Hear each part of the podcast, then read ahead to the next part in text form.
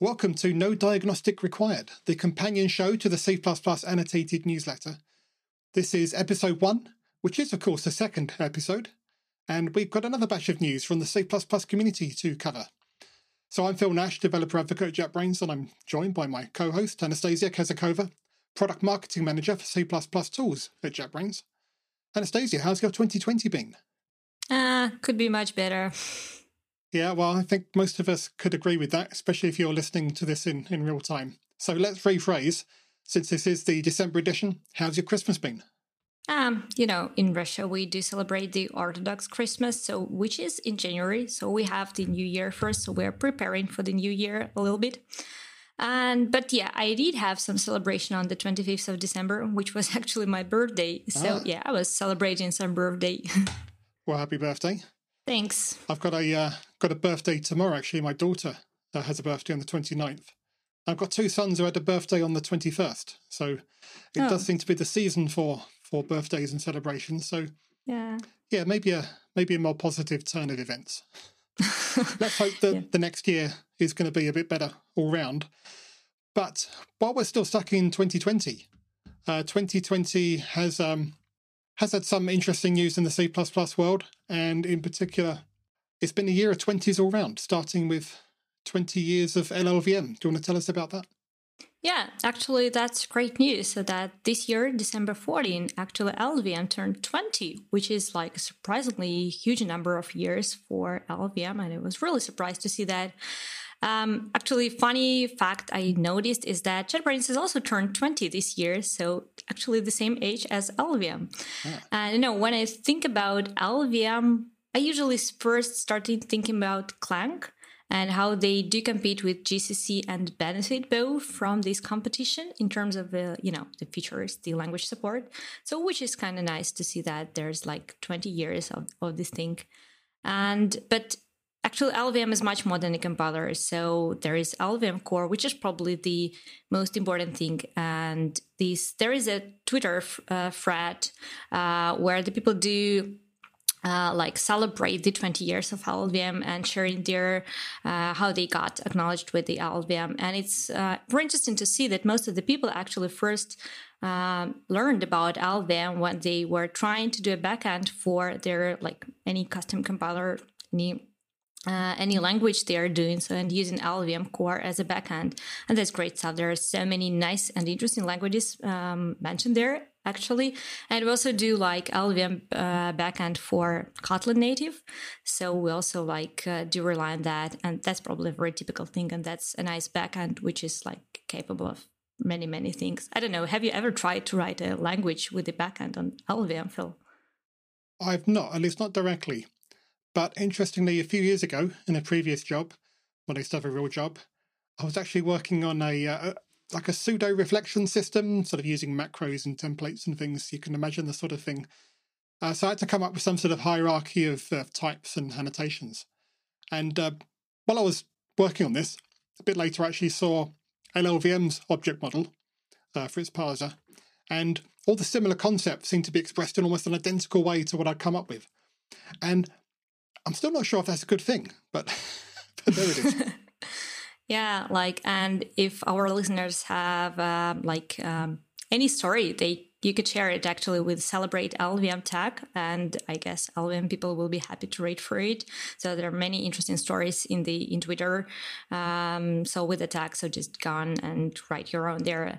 And you know like LLVM is not just the LLVM core as a backend and not just the clang compiler or like the tools like we're using like clang tidy clang format not the real standard in C++, but kind of. And that, that's really great. We're missing the standard tools in the ecosystem. So also like debugger um, and like various libraries. And just recently, we found out a very interesting thing that if you're on Windows, so you probably know that if you take the Clang from LLVM repo, so it will be built with the Microsoft Visual C++ compiler, which means it will be built we'll, we'll be using the built-in macros and the include search paths from like Microsoft ecosystem. And if you don't want that, there there is a workaround right now. So you can actually take the Clang from MSys2 and use it with the MinGW. So if you want to avoid the dependencies on the Microsoft stuff, so which is a nice way we're kind of using right now on our own So to like to build the Clang daemon, we're using in CLion. So we've even written the blog post on that, so you can check the details if you're interested in doing that. But yeah, that, that's just a nice fact I learned recently. Yeah, that is one thing that I missed in that in that previous job I was telling you about. Uh, I was looking at what LLVM could do, and I was thinking it'd be great if we could just use LLVM to generate all this metadata for us instead of having to write it in macros. But at the time, I think getting LLVM to to build on Windows was possible, but it was a big task in its own right. So yeah, we're in yeah. a much better place these days. So I'm, I'm pretty pleased about that. Yeah, exactly, exactly. So talking of twenties, the, the story continues with C++ 20, of course, which uh, which was published finally just this month. And it's one of those things that, I mean, the same thing happened with, with C++ 17. Uh, now that we, we have podcasts telling us about these things in real time, it's like uh, C++ 17 is here. And then a few months later, and now C++ 17 is really here. And now a few months later, and now it's really, really here. So we, we seem to have had this news a few times, and it's because you get uh, you get three stages. You get when it was sort of finally ratified by the committee, which actually happened uh, back in in Prague uh, right at the beginning of this year, uh, and then later um, it, has gone through all the review process by the uh, the national bodies, and finally gets signed off by all members of the committee and gets pushed to ISO itself, and then finally they check that all the paperwork's been done correctly and, and publish it as a standard, and that's now what's happened. So C++ 20 is now an official standard, even though the work was actually all finished quite some time ago. Yeah, and you can now buy it. yeah, absolutely. Yeah. Do you plan to buy standard, or are you fine with the draft? I'm fine with the draft. Uh, well, I say that. I mean, I, I haven't read the draft, so. Okay. Okay. I actually find, funnily enough, since I've been following the, the, the committee itself, I find that reading the, the papers that go into the committee are, are more readable than the, the standard itself because they haven't gone through the process of being written in standardese uh, just yet so much. They're more written to appeal to other programmers. The, the downside, though, is if you're following a particular feature, like I spent a lot of time following coroutines, for example, and there were so many different slight variations on it that you, you start to get confused. Which is the one that's actually going in now? And yeah, exactly, exactly. that thing that I looked into deeply, did that actually make it in? So there's a there's a positive side and a negative side to that, but yeah, yeah, true. True, yeah. And actually, like, you know, C 20 is packed with so many things, and like everyone who's looking at it are so excited. And I remember there was a nice thread on Reddit a year ago, I guess, when they were discussing what are the most excited things about the C 20. Uh, I guess most of the people were mentioning Modules, and quite a lot were mentioning concepts like, you know, and coroutines, all the big freeze. But also, there are like things like three-way comparison operator and feature test macros, which are great, or like no unique address attribute, which is also great, and many other great things. But if you go deeper into the list and you start thinking about it, the next question you have is when the things are gonna be delivered in my compiler, which is probably the hmm. most important one right now. And but it's good to see at the comparison table of the uh, like how the compiler implements the C++ 20, and you'll you'll see many many things delivered there, or they're gonna be delivered quite soon. Like we talked last time about the GCC 11 and the Modules support, which they just announced there, and like MSVC, which announced the some kind of at least partial support for for models so and it's good to see that like the concepts are more or less there with like some something's not yet delivered but mostly they're uh, in general there. Um, and like all other things are uh, partially there at least or some of them are fully there which is great because that means that you can actually not just look at the C++20, you know, or buy the, the standard or read the draft, but actually use it, which is probably the most important thing. Um, yeah, so we'll see how the adoption will go. So we'll run the surveys and we'll see if the people actually are adopting the C++ 20. Maybe not in 2021. I don't believe the majority will adopt it in 2021, but maybe year after year it will come to the to the biggest uh, standard so far these days. Oh yeah, C++ 20 is a big release. Many are saying it's the biggest release since C++ 98 or released 11. Um, I think possibly even bigger than that. I, I remember when C++ 98 was first published. To some extent, it was really just standardizing what we already had. But all the little details turn out to be quite tricky to implement. And it was years before we had compilers that implemented all of it. In fact, I think there was only ever one compiler that ever implemented all of it and nobody ever used that one. So we're in a much better position now with even with Yeah, C++ true. 20 than we were back then, despite it being such a big release. So yeah, I'm, I'm excited. That's true. Do you use, by, by the way, C++ 20 in Catch 2?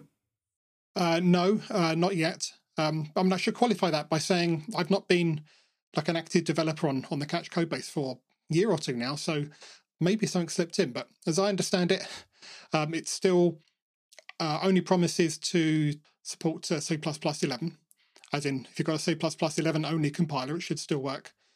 Well, we did talk about uh, even a year or two ago whether we should move to 14, and there were some nice things that could clean up some of the internals a bit, but it didn't really seem to be worth it for for the sake of bringing everyone over to 14. So, you know, the next question would be 17. There's a few nice things there. In particular, we've got like a complete implementation of optional and, and some other C++ 17 features we've had to sort of backfill. So that would be nice, but still not quite sure if, if it's that worth it. But 20, I think, would finally give us some some really substantial new features to uh, to to build a framework around, particularly uh, ranges, which would uh, interact very well, I think, with generators and coroutines as well, uh, which I think could work with generators, but even just with the the general test case mechanism could actually be re-implemented in terms of coroutines. So I've been thinking about that, but there's nothing actively going on in Catch at the moment uh, in that respect. But if you want to see what a, a test framework looks like that's been built from the ground up on top of C++ 20, you should look at uh, Boost Experimental UT by uh, Kris Jusiak, because he, he's taken all the ideas that I had and, and run with them. Yeah, cool. I'm just wondering if there are any modern open source projects utilizing C++ 20 these days. I've heard at one of the recent CPP casts that uh, Andreas Kling in Serenity OS, uh, they're kind of using C++ 20, not really utilizing the features yet, but planning to start and actually like, yeah, announcing that they're with C++ 20. So it's, I'm just wondering, uh, who are those brave people who are already with C++ 20, even with some kind of partial compiler support? So it would be interesting to see more project in the projects in this field, definitely. Yeah, I, I suspect we'll see in the near future, we'll start to see new projects starting on C++ 20, but it'll be a bit longer before existing projects, especially those that have a large following already, um, actually move over because it's going to cut off so many people, Yeah. uh, at least in the short term. Yeah, indeed, indeed. Okay, so sticking with the 20s, we've got yet another one, and that's uh, a blog post from the ReSharper C++ blog, C++ 20 comparisons in ReSharper C++ 2020.3. So you get three 20s for the price of one in that title. So got to tell us about this one. Yeah, like that's a blog post written by the developer from the ReSharper C++ team. And actually, the interesting stuff is that it's kind of mostly dedicated to the reasoning behind the comparison changes in general, like why do we need them, why do we have them, and which problem they actually address. Because sometimes it's not very clear to the to the developers why we do need this fancy spaceship operator, which is like fancy on its own, but also it brings lots of value because before that we lived in the world when we had like two equality operators and like four relational operators. And the cpp core guidelines they're saying to us that if you implement one you should implement actually all six and if you you do compare different types then the yeah the number is growing. And so you have to implement all of them. You could use some you know generation feature uh, which we do have in ReSharper C++ to help you with some things. But anyway it's just a boilerplate code you're either generating or implementing on your own which is maybe not good. So the spaceship operator actually makes the task quite easy. It's like a single operator, and with the quality operator and spaceship operator, you can like that, that's all you need actually. So just these two. You actually even can live with just one, the spaceship, but in uh, if you uh, think more about the performance. So performance wise, it's probably better to use both because, like for some types, for some cases, the quality might work faster than the implementation for the spaceship. Because, like if you, for example, have a container class, uh, the quality could return uh, could return actually if the size uh, the sizes don't match with while the spaceship will do some extra work here. So yeah, performance wise, like you'd better take two, and you can like go with them and implement all the all the stuff you need for them. And the you can actually rewrite the comparisons in a very nice thing because the spaceship it actually returns you know this type comparable with zero. So you can rewrite the comparison in a very nice way when you're just uh, comparing with with the zero. And so there are lots of good stuff how you can improve your code and remove the kind of not the boilerplate code, but the code which probably you don't really need. So, and you can make the code easier and more lightweight. So, and it's really great. So, uh, the blog post is actually covering that in detail, so you can uh, go through the examples uh, Igor, Igor is talking there about. So they're really nice. But the blog post is also talking about the ReSharper C++ support. So in 2020.3, Igor actually dedicated the whole release cycle mostly to that thing. So he did a great job of supporting the new comparison workflow in ReSharper C++. So it just like create. Uh, you can create a operator from usages. It was there before, but it now takes into account the spaceship opportunities. And it also can add like for example the missing compare header for you or like uh, deal with the implicitly generated equality cases or defaulted comparison operators and suggest all the various checks to help you make your code accurate enough. So, yeah, I just recommend you go through it and um, check the blog post for details if you're interested. So, but yeah, the C 20 comparison, the spaceship is not just a fancy operator. You know, I like the name actually. I don't know. How do you feel about the name? oh, it landed well with me. Uh, yeah, yeah, um, indeed. So, um, and yeah, and I actually have, uh, you, you, probably don't see it, but I have a spaceship on my t shirt, which is not the spaceship operator, but the CoreHard conference, a C uh-huh. one. Um, yeah, but yeah, spaceship looks nice and sounds nice, and it, which is more important, it does a great job for C comparisons.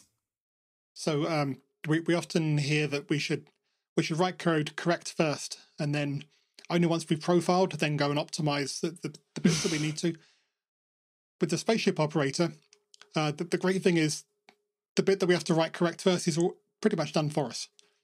It's great not to have to write any code and then only have to write code where we have to optimize. So it's just for that reason alone, I think it's a great way forward. Yeah, I like that for it is great not to write any code. yeah. You don't make mistakes. what is it? Yeah. Uh, no, no code has less bugs than no code. Yeah, true, true. So uh, we're done with the 20s for now, but um, Boost moves on. There's been a new release, version 1.75. Do you want to tell us about this? Yeah, somehow it's not 20. Surprisingly, I would expect some kind of a 20 release there. But you know, um, there is this fancy story mentioned in the known issues on the page that the boost operators in 175 is actually incompatible with C 20 exactly because of the comparison changes, which is funny thing.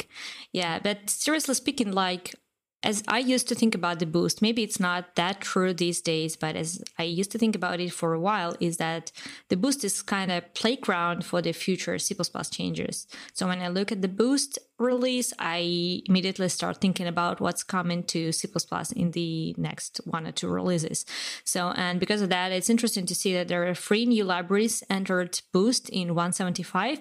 One is the JSON, like parsing and serialization in C++ 11 um, nice nice thing nice library so it doesn't have any like boost dependency so it could be used as a header only which is fine uh, without boost i guess it requires the c++ 17 but still it's like very nice thing um, there is also leaf which is error handling library for C++ 11.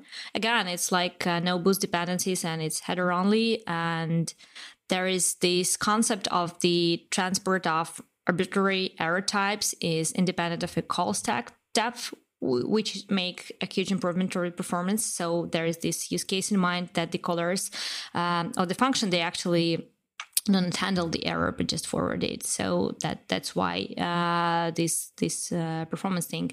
But i'm more interested in how leaf is actually related to the uh, recent proposal uh, by herb sutter and the team about the error handling. Do you know something about that phil? Because i know you were contributing to the proposal. Yeah so the, you're talking about p0709 nowadays mostly called static exceptions which I, I believe is still going through the standardization process. When I was in in Prague, they were starting to talk about it in anger. and I mean, literally in anger. It got got to its first sort of uh, meeting some resistance, um, and there's been a lot on the uh, the mailing list since then. But as far as I know, that's still still going ahead, still working its way through, uh, and that is a um, a new form of error handling that looks very similar to the exceptions that we have today, but is implemented much more like ADT based error handling, where you, um, you, you sequence your code together using uh, basically monads, but it sort of hides all the monadic stuff from you, so it looks more like exceptions. And I still believe that is the the way forward for for exceptions uh, for error handling in C++. We'll, see if we actually get there. But around the time that I first started talking about that, um, about two or three years ago now, somebody pointed me at this uh, Leaf library before it was accepted into Boost. And it looked really interesting because it solved most of the same problems that were making us question whether we should be using exceptions, uh, particularly the uh, the performance and determinism aspects that uh, the people in the real time and uh, embedded systems were particularly thinking about. And one of the reasons that it does that is because when you when you start off a, a series of calls, you reserve on the stack, or at least the library reserves on the stack, room for all possible error types that are going to be handled because it knows which ones you can handle at the call site, even if it doesn't know which ones are going to be thrown or, or returned. And then the actual propagation of errors is still done through something more like error codes, so coming down the stack that way, but very lightweight. And it's only when you actually need to consult the the uh, error info itself that you look at where that object is being written to in the stack, which I know at one point, I'm not sure if it's still the case after the boost review, was accessed via uh, thread local storage. I think there were pointers in there. I'm not quite sure how the mechanism works now. Um, but certainly there's a way of then looking at that information um, in, the, in the stack rather than it having to be allocated on the heap as it is with exceptions and then looked up using RTTI. And that, that's where all the non-determinism and performance implications come from. So, so that's pretty good. And you get you know, most of the same benefits of having a lightweight object pass down the stack, which is what P0709 gives you as well. But still, it's a library, and a library for dealing with something as intrusive as error handling means that you're still going to see it. Uh, it still gives you a fair bit of extra boilerplate um, as you as you propagate these these things around. It's, it's, it's pretty good because a lot of it gets pushed off to this. Um, say it used, used to at least be for local storage, but you still pay a bit of a cost there. So I would still much prefer to see something baked into the language for handling something so fundamental as error handling. But certainly right now, if you're looking at alternate error handling approaches, particularly if you're feeling the pain of exceptions in terms of performance and, and determinism, then you should seriously look at Boost Leaf. Uh, having been through the Boost review process, I'm sure any uh, issues that, that were there before um, will, have been ironed out because it's quite an intense process. So definitely worth a look at if you haven't looked at it already. But I'm still hoping for P0709. Yeah, I think that's one of the most interesting part for the Boost release. So there are also this uh, PFR library, which is the library for reflection by Anthony Polukhin. So I think we've heard uh, like uh, uh, quite a lot about it from Anthony because he's kind of very active in the Russian community, the C++ one I'm in.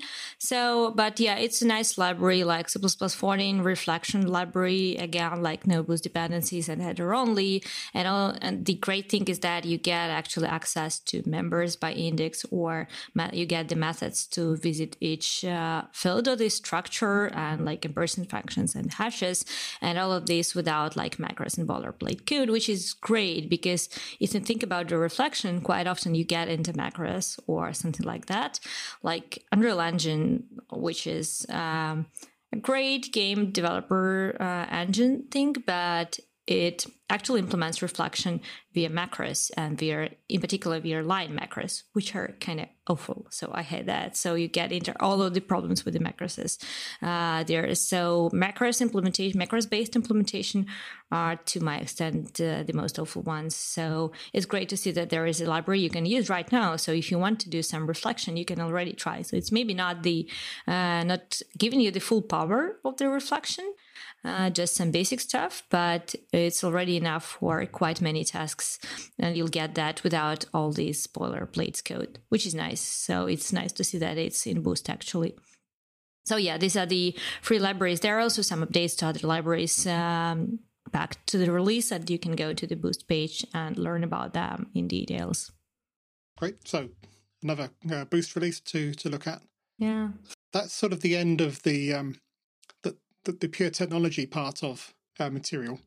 There's a bit of uh, community news. So, uh, podcasts, first of all. The last episode, as well as launching our own podcast, we mentioned two others in the community that are just uh, just launched as well uh, TLB Hit and ADSP. But since then, we've had yet another one, Two's Complement. Um, and this is not strictly a, a C podcast. Uh, I think it's mostly about uh, games programming, actually. But I thought it's worth mentioning because one of the hosts is Matt Godbolt, who, of course, is very well known in the community, particularly for uh, Compiler Explorer. So it's Matt and uh, Ben Rady uh, talking about uh, programming, um, perhaps particularly games programming. And they've had one episode so far, of course, episode zero, talking about their their history together and individually their career development where how they've got to to where they are today. So definitely worth uh, adding that to your podcast queue, which by now I'm sure is overflowing. So I do wonder if this sudden proliferation of podcasts in the C++ community has come about because we've all been stuck at home for so long. But we'll, we'll see whether that continues. If we get a new podcast every month, we could be in, in for an interesting 2021. Uh, but talking of podcasts, we were mentioned in uh, last week's CPP cast, the first podcast for C programmers, who, who mentioned our uh, inaugural episode.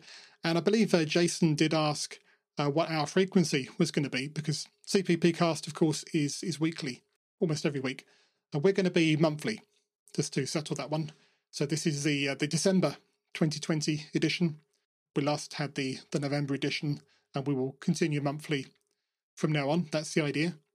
And I, I believe you just wanted us to say uh, hi to, to Jason. Yeah, I think we should say hi to Jason because he actually said hi to me in this episode of CPPcast talking about this friendly to us. I guess it was like um, a little bit less than a couple of weeks ago, a week and a half probably.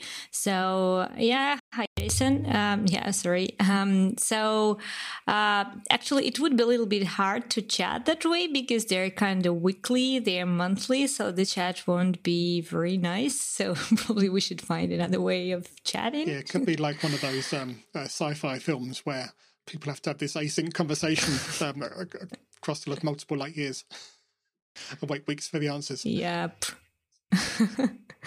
yeah. Let's see if we get the answer. and some more community news. Uh, again, just as there are now so many podcasts in the C++ world, uh, we, we have, it seems, plenty of conferences, but there is one more. So why another C++ conference? This one is a little bit different. Uh, it's been created by uh, Jean-Yves and he's uh, particularly putting a focus on um, inclusion and diversity. And if you know Jean-Yves probably give you an idea why he's been very um, uh, central in the community trying to, to promote those things. And he, he is himself from a an underrepresented minority. But also just on the, the pure technical side, he he noticed that there wasn't really any conferences for C programmers, and so he's wanted to make this a systems programming conference rather than a C conference. So as well as C and C, uh, looking at uh, Rust uh, and even uh, Lua and and other languages that would call themselves a system programming language. So it's a system programming language, but with a particular emphasis on uh, inclusion and diversity. Uh, and I think that can only be a good thing. So good luck to, to Jean-Yves with, with that. Yeah, good luck. Great initiative, actually. I think I was definitely missing the uh, Pure C conference in the past when I was mostly doing the C, but I think it would be good now as well because there are so many people who are interested in like kind of native development. And so they would love to learn a lot about what's going on there in C, not just, you know, come into the C and C conferences and learning mostly about C. Uh, so yeah, that that's great. That's interesting. So, but yeah, I feel like I'm missing conferences a lot lot. Yep. Yeah, it's going to be interesting to see how 2021 unfolds, particularly later in the year um, as, as vaccines and things come into play. We're not going to discuss that so much, but I am hopeful that the impact on our community is going to be a positive one. So we'll we'll keep you informed as that yeah, develops. Let's hope for the best. Yeah. and finally, well, almost finally, I think we've got two more things, but Uh, this was uh, an interview question on uh, on Reddit that somebody brought up. Maybe you want to take us through this one, Anastasia? Yeah, I just uh, run into this nice Reddit thread and discussing this example, which uh, someone got from uh, on an interview. So, and there was like that simple question, what we'll see in the terminal after we run this code. And there was a very interesting discussion. So, uh, like, first of all, yeah, there was a discussion if we're indeed dereferencing the null.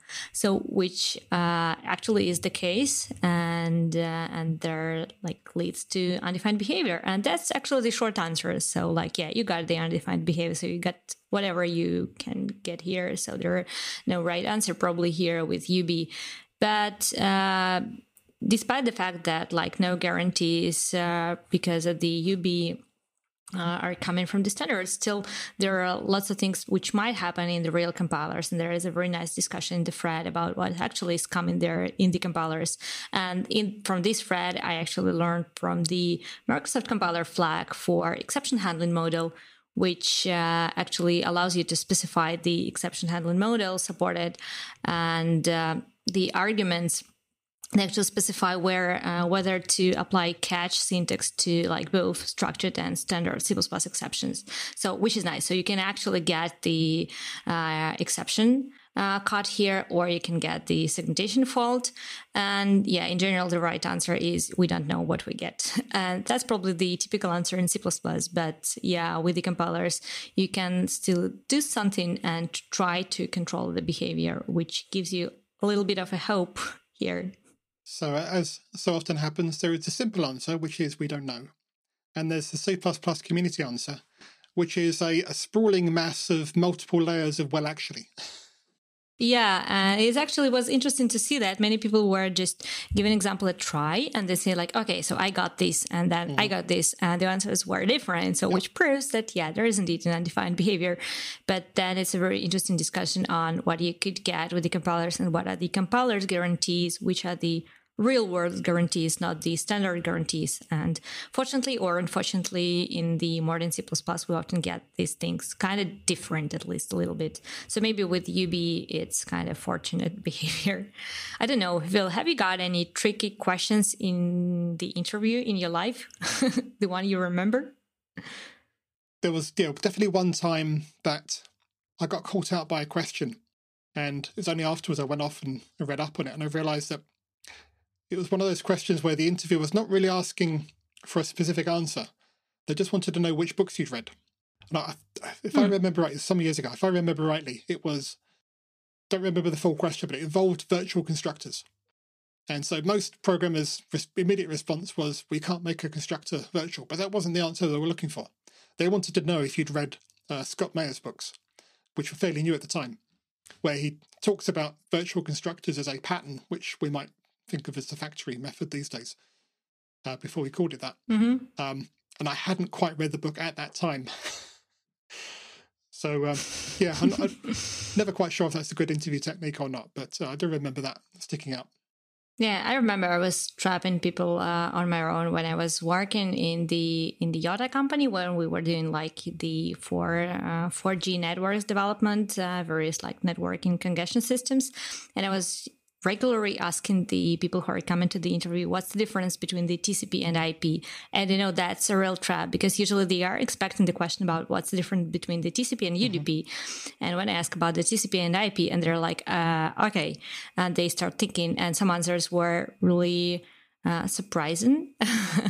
uh, some of them were like good enough, so the person starts thinking about the layers and like, yeah, these are from the different layers. That was okay, but quite often we get a whole bunch of very funny answers that we were uh, keeping inside the team as uh, nice jokes afterwards. But yeah, so sometimes you can trap with an easy question, actually, not getting into the, you know, undefined behavior in C++. I could tell you a joke about UDP, but you might not get it. Yep. The old ones are the best, thing. Yeah, I like it. so there was one more thing that uh, we wanted to talk about. We had a uh, an AMA Ask Me Anything session on uh, Reddit for CLion uh, a couple of weeks ago now, wasn't it? Uh, yeah, yeah, it was just a couple of weeks ago. Uh, we locked the thread already, but you still can read through it. So uh, I actually would like to say that I first would like to thank uh, Rob Irving. You probably know him as a host of the CppCast for doing a great job as a uh, CPP Reddit subreddit moderator who was helping us with the AMA session. So thank you, Rob, really for for all your assistance. So uh, yeah, we tried the AMA format uh, in the way of the webinar in May, I think, in yeah. 2020. That was nice and we really like it. But after that, we decided that maybe we have to try something new. So we decided to try Reddit. And so we actually loved that a lot. So we've got maybe 35 questions and but there were huge discussions under each one. So we've uh, run into various discussions. There were like seven people from the team answering and a few more like you know behind the scene helping us with the answers. So that was nice. The thing that surprised me is that we got lots of questions on the two particular project models and uh, you could probably guess, but that was not the CMake or Make files, which are kind of popular these days, but that was Meson and Bazel. And like, if I look at the results of the, for example, developer ecosystem research we do, I see that the Bazel is something about like 3%. And like, yeah, it's growing because the Google is kind of pushing it. And there are, I know some companies, uh, big companies who are using Bazel and relying on it a lot, not only in the C++ area actually. So it's not just for, for C++. And also like Meson is kind of also not that big. So in our research is uh, it's inside the less than four percent for uh, all the rest. So I even don't know the exact percent. I think it's kind of small. So, but still, the people were asking about it. I looked uh, after that. I was looking at the Meson side. I was looking at the projects which uh, do work for Meson. I was surprised that I've seen uh, kind of lots of um, known projects. So I'm just wondering, like uh, why these two in particular are of interest to the readers. Um, they're on Reddit, so if there is something in them we should learn about or know more about, because before that I was mostly pinged about the SCons. Um, probably because of the Russel Winder, who is constantly asking me about the SCons support in CLion. But also, I think it's used, uh, if I'm not mistaken, in Godot. So the people from using the Godot are also asking about the SCons support. So I'm not sure what the case for Meson and Bazel here uh, is. So yeah, it would be interesting to know more how the people are like using this. So if you do use this project model, just uh, do leave a comment on on the project if that's open source, or just describe how why, why are you selecting the uh, one of these two. So probably with Bazel it's more um, obvious, but with Meson, I really interested why why do you use that. So what's the benefits it brings to to your project? So it would be interesting to learn more. Um, yeah, so and the another thing which actually um, attracted my attention was the interest in uh, debugger feature, but not you know not the standard question about the debugger feature. Maybe because we covered a lot in the recent release, but it was about the cross debuggers. You know the cross debugger for Python slash C and Java slash C. So that was really interesting because I'm wondering what are the projects which are mixing this language in the way that they need these cross debuggers. So obviously there's like Android and NDK, which you can think of first if you think about the Java slash C. Maybe Or something like TensorFlow in terms of Python slash C. But I don't know more. So if you have nice cases uh, in your projects, just please share with us because because I'm really wondering what are the cases for this cross debugger. I don't know, Phil, have you ever used any kind of this cross debugger thing? So in what cases what, what what was the what were the languages and what were the case if you do um, i've mostly used them going from c++ to and from c sharp or perhaps back in the day vb as well. Oh, okay. Uh, but c sharp was quite popular both through c++ cli or through uh, p-invoke interfaces. Mm-hmm. each have their own idiosyncrasies of course. But in terms of uh, Python and C++, I know that's got very popular in uh, in finance and, and the banking world in general, because Python a great, obviously high level language for instrumenting things, but a lot of the heavy lifting done in C++ for, for the same reasons that in, in ML you have the same sort of pattern as well. Yeah, you will probably interact into interop into pure C in case of any performance critical task from many other languages like Python or I know Go developers also do that quite often. So probably in that case, you indeed might need a cross debugger, which might be an interesting stuff. And yeah, like I would say that we even tried that, you know. So we have uh, we had a student in the past who did this prototype for the cross debugger. So it was a funny thing to work on, I guess, um, to work at. And so we looked at this prototype. It was interesting and nice. I don't think we ever was um, we ever made it to the production production level. So maybe we should if there is really this kind of an interest. So I, I was kind of surprised to see that that questions in the session. But yeah thank you everyone for for your questions. It was uh, like nice thing. And i especially like the question you feel answered there. So maybe you can talk about that.